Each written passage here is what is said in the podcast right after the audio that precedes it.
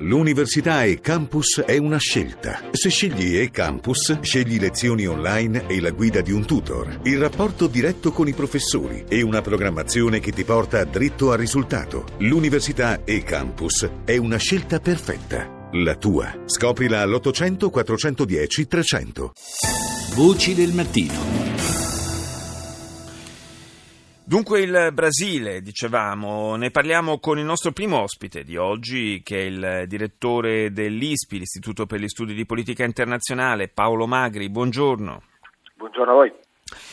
Eh, situazione che eh, dal punto di vista politico continua, continua a rimanere, eh, sebbene eh, sia stata eh, definita ormai la rimozione di, della Presidente Gilma Rousseff, ma eh, resta molto ingarbugliata la situazione politica, soprattutto perché nel Paese il, il governo del, del, Presidente che ha, mh, mm, Michel Temer, che ha preso il posto della Rousseff senza passare per le urne, eh, insomma è un governo che non riscuote particolari simpatie.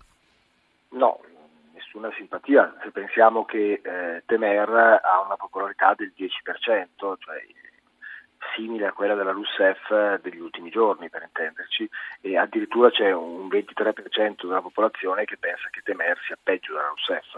Eh, quindi un governo eh, debole sicuramente, che ha però una squadra economica eh, rispettata e questa può essere eh, la speranza di questo governo. Dovremo vedere nelle prossime settimane eh, se eh, a questo governo debole eh, riuscirà quell'operazione di riforma dello Stato, soprattutto delle spese pubbliche, che serve per dare fiato all'economia, che però non è riuscita alla, alla Rousseff che aveva sommato una coalizione eh, più coesa e più forte di quella attuale che è una cozzaglia di partiti uniti solo dall'odio feroce nei confronti della Presidente eh, che ha subito l'impeachment.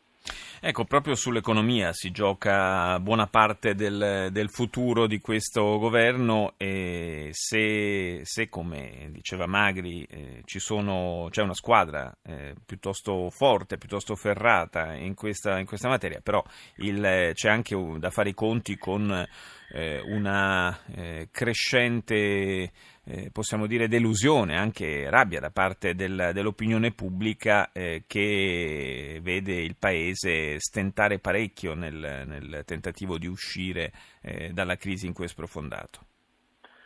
Eh, la, la, crisi del Paese è, è la peggior crisi eh, del, del, dell'ultimo secolo in Brasile.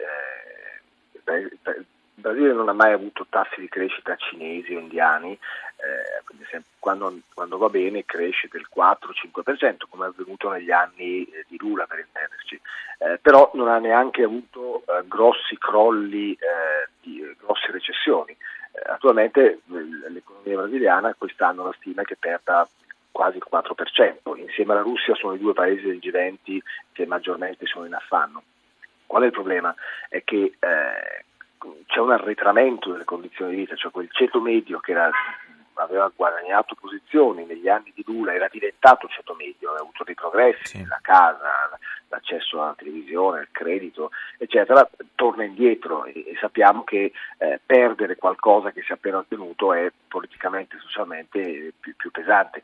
E il governo, e qui veniamo al punto delle difficoltà del, del governo di, di, di Temer eh, prossime settimane, prossime settimane, tra l'altro nelle quali inizia la campagna elettorale per, per, le elezioni municipali, che quindi creano all'interno di coalizioni fittizie tensioni, perché ognuno cerca di prevalere, di, di, di, di guadagnare posizioni.